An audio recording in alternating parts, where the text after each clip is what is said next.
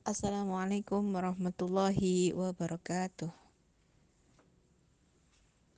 Innalhamdulillah nahmaduhu wa nasta'inuhu wa nastaghfiruh wa na'udzu billahi min shururi anfusina wa min sayyiati a'malina may yahdihillahu fala mudhillalah wa may yudlil fala hadiyalah. Asyhadu an la ilaha illallah wa asyhadu anna Muhammadan abduhu wa rasuluhu la nabiyya ba'dah. Rabbi israh li sadri wa yassir li amri wahlul 'uqdatam min lisani yafqahu qawli amma ba'du. Saudaraku yang dirahmati Allah, alhamdulillah Allah masih memberikan kepada kita kesempatan, usia dan juga umur panjang sampai hari ini kita masih memiliki kesempatan untuk bisa banyak bertaubat meminta ampunan kepada Allah atas dosa-dosa yang selama ini kita lakukan. Dan kita pun masih diberikan kesempatan oleh Allah untuk senantiasa berbuat kebaikan dan juga mengumpulkan amal soleh kita hingga akhirnya kita mampu untuk bisa kelak ketika kita hadir dan kembali kepada Allah semoga kita memiliki timbangan kebaikan yang cukup banyak. Semoga Allah mampukan kita agar bisa melewati masa itu. Saudaraku menjadi seorang muslim yang sempurna dalam ketaatan ini bukanlah perkara yang mudah karena menjadi seorang muslim yang senantiasa terjaga dirinya ya dari maksiat adalah sosok seorang muslim yang senantiasa menjaga dirinya dari perbuatan-perbuatan yang berdosa. Menjadi seorang muslim yang berkepribadian Islam menjadi sesuatu hal yang senantiasa kita sering dengarkan bahwasanya pembahasan menjadi seorang yang bersaksi atau berkepribadian Islam ini menjadi sesuatu hal yang cukup penting mengingat dianggap sebagai hal ini itu sebagai finalnya dari seseorang ketika bicara membentuk diri, improvisasi dirinya. Dia memiliki semangat yang kuat ya dalam mengkaji Islam, dalam menjalani kehidupan. Dia juga senantiasa nantinya memiliki pengaruh dan juga pendirian yang besar dalam komitmennya dalam ketaatan pada Allah serta dia tidak memiliki rasa kebimbangan ketika dihadapkan dengan beragam macam fakta, beragam macam realita yang bisa jadi semua itu membuat dirinya itu akhirnya berubah dalam bersikap. Dan dia senantiasa memiliki kemampuan untuk menyeru saudaranya untuk melakukan amar ma'ruf nahi mungkar. Atas dasar seperti inilah kita kemudian perlu berpikir bahwa menjadi sosok yang memiliki kepribadian Islam ini adalah sosok yang tangguh, sosok yang luar biasa. Karena untuk bisa memiliki potensi yang luar biasa menjaga dirinya senantiasa terhindar dari apa-apa yang ada di sekitarnya tidak terombang-ambing dengan apa yang di sekitarnya serta, serta dia mampu untuk senantiasa menjaga diri keluarga dan orang-orang di sekitarnya dari perbuatan maksiat. Ini tidak mungkin tanpa adanya bekal yang kuat maka dari itu menjadi seseorang muslim yang memiliki kepribadian Islam dia haruslah dimulai dari akalnya ya. Banyak sekali ayat dalam Al-Quran yang uh, ditunjukkan. Jangan sampai akhirnya kita menjadi orang-orang yang lalai. Bahkan ditunjukkan bagaimana ulul albab orang-orang yang berpikir orang yang senantiasa menggunakan akal mereka orang yang berakal ini senantiasa diseru oleh Allah. Karena apa? Kelebihan manusia dengan makhluk yang lainnya itu dapat akalnya. Sepintar-pintarnya binatang tidak bisa memiliki akal seperti halnya manusia.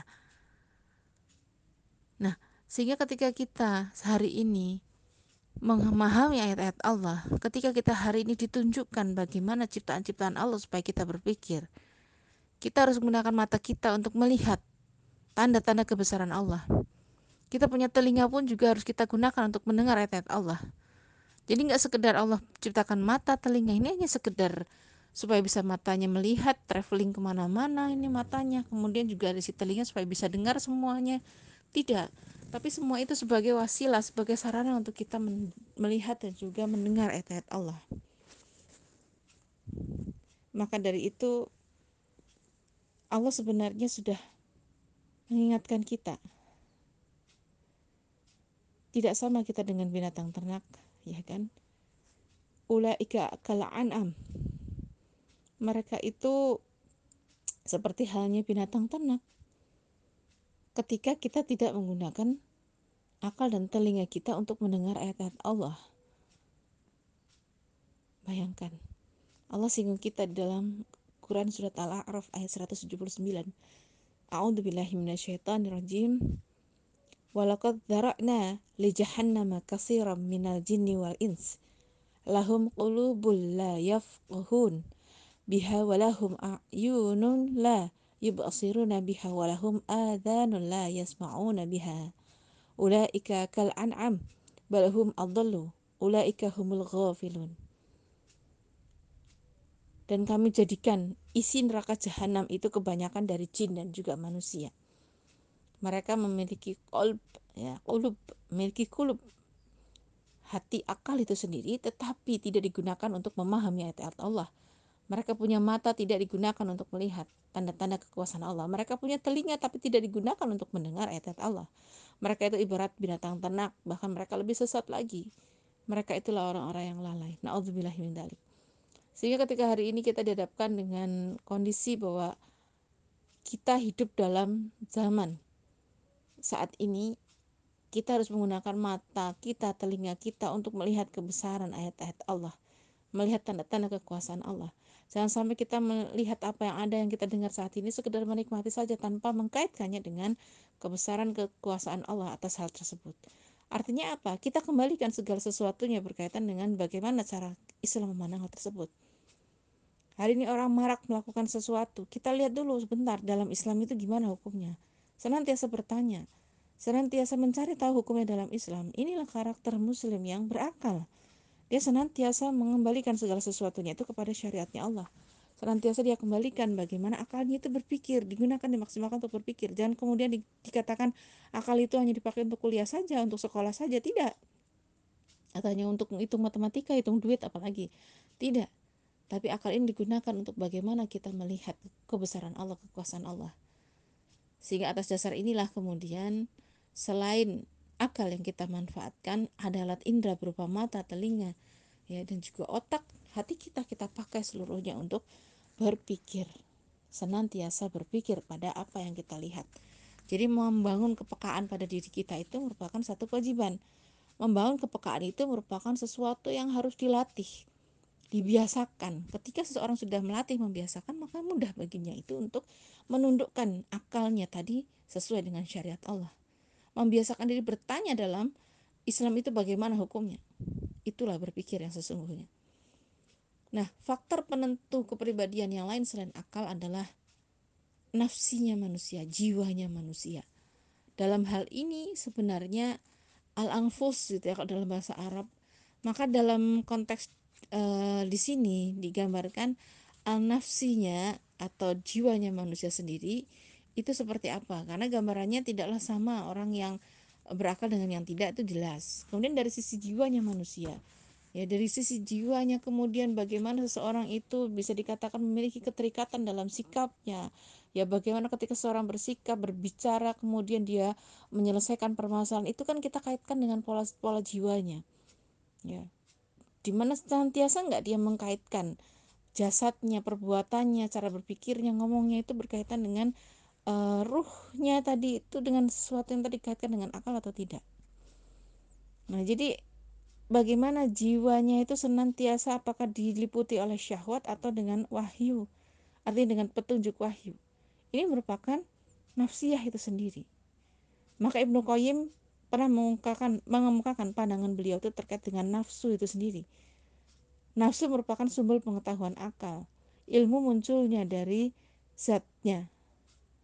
Dan untuk mengetahui zat tersebut tidak diperlukan sesuatu yang lain selain zat itu sendiri. Jadi nafsu itu merupakan perkara fitrah dalam diri manusia sifatnya netral. Ya. Bahkan digambarkan itu uh, digambarkan ada yang kemudian dalam diri manusia itu makanya harus ditundukkan dengan wahyu nafsu ini jadi nafsu pada dasarnya merupakan fitrah yang ada dalam diri manusia, tapi berpotensi baik buruknya taat maksiat itu tergantung dari bagaimana manusia itu bisa berpikir, mengidentifikasi, ya, kemudian e, melihat satu masalah berdasarkan syariat atau tidak. Atas dasar inilah maka kalau kita ketahui bahwa dalam diri manusia itu ada nafsu, sedangkan pola sikapnya manusia atau an-nafsinya tadi, ya maka di sinilah kemudian manusia perlu senantiasa mengikatkan ya bagaimana dalam dirinya ini tadi antara akal dan juga nafsinya atau nafsiyahnya dalam diri dia itu senantiasa ada koneksi, ada connecting di antara keduanya. Pola berpikirnya bagaimana kecenderungan untuk senantiasa taat kepada syariatnya Allah, menyelesaikan semua masalahnya dengan syariat Allah itu pola berpikirnya, tapi pola sikapnya harus sinkron dengan apa yang sudah dia pikirkan. Barulah terbentuk yang namanya kepribadian dalam diri seseorang. Makanya jangan kemudian akhirnya kita prinsipnya sudah berpikir bagaimana saya muslim loh, saya harus harus bersikap sesuai dengan Islam. Itu pemikirannya tapi faktanya jangan sampai kontradiktif. Makanya ya lakukan perbuatan atau sikap-sikap kita itu berarti harus mencerminkan bagaimana sesuai dengan syariat Islam. Bagaimana kita memenuhi kebutuhan hidup kita sesuai dengan syariat Islam sesuai dengan syariatnya Allah bagaimana ketika kita kemudian harus uh, memenuhi adanya rangsang-rangsang dari luar ada godaan-godaan itu bagaimana seluruhnya ditentukan berdasarkan syariatnya Allah nah itulah yang namanya membentuk diri memiliki kepribadian Islam atau tidak itu tergantung kata kuncinya ada pada diri kita. Bagaimana seseorang menjaga pemikirannya, berarti dia harus banyak berdiskusi, harus banyak membaca, harus banyak mengkaji, ya harus banyak menghafalkan ayat-ayat Allah, mengetahui ayat-ayat Allah. Itulah pola pikirnya. Tadi menggunakan mata, telinga kita untuk melihat tanda-tanda kekuasaan Allah. Di situlah berarti kita membentuk pola pikir kita sesuai dengan syariat Allah. Itu penentu membentuk karakter kepribadian muslim yang pertama. Yang kedua, tidak hanya sekedar berpikir saja mengenai ayat Allah, tapi juga bagaimana dia bersikap, dia bertutur kata, dia berinteraksi dengan orang lain. Apakah semua itu sesuai dengan syariatnya Allah atau tidak? Bagaimana pola sikapnya atau nafsiahnya ini tadi diliputi oleh ketaatan atau maksiat, dosa ataupun pahala itu semua tergantung dari bagaimana seseorang itu menyikapinya. Kalau dia mau berpikir, bersikap dan juga berbuat tadi berdasarkan syariat Allah, maka akan muncul dalam dirinya tadi kepribadian Islam yang utuh. Pola pikirnya tuh nggak beda sama pola sikapnya. Jadi komitmen. Ya dia jangan sampai akhirnya dia tahu aku tahu hukumnya itu tapi aku nggak mau ngelakuin. Nah ini ini kan berarti tidak komitmen tidak konsisten antara pemikiran sama pola sikap dalam diri dia. Kalau dia mau memiliki kepribadian, kepribadian Islam yang utuh ya jangan berubah jangan dibedakan antara pola pikir sama pola sikapnya. Harus sama harus menyatu. Nah inilah yang dikatakan memiliki pola pola kepribadian Islam yang uh, luhur itu seperti itu. Bahkan kita harus senantiasa menjaganya jangan sampai akhirnya kita menjadi orang-orang yang memiliki kepribadian Islam yang rendah. Tapi harus senantiasa berpikir bagaimana supaya tetap terjaga menjadi senantiasa menjadi orang-orang yang uh, mulia nanti di hadapan Allah yang terjaga dari maksiat bagaimana senantiasa kita akan menjaga diri kita senantiasa berbuat memiliki kepribadian Islam yang sempurna kepribadian, Islam yang tinggi. Menjaga diri tidak mau saya tidak mau melakukan sedikit pun kemaksiatan. Lebih baik lagi apalagi saya mau meninggalkan perkara yang mubah. Saya mau ngelakuin yang wajib sama sunnah saja. Mubahnya tinggalin. Wah itu luar biasa. Insya Allah bisa membentuk karakter kepribadian Islam yang tinggi. Sehingga jangan sampai kita sia-siakan hidup kita ayo mumpung masih muda ya masih diberi kesempatan oleh Allah untuk bisa menjang, menjangkau uh, usia nanti sampai kita nggak tahu batasnya kapan dari situlah maka kita harus menjaga diri kita jangan sampai kita berbuat maksiat. Upayakan senantiasa kita ada dalam ketaatan kepada Allah. Wastabikul khairat. Semoga kita termasuk orang-orang yang menjaga diri kita dari perbuatan-perbuatan dosa supaya tidak melakukan dosa-dosa tersebut. Assalamualaikum warahmatullahi wabarakatuh.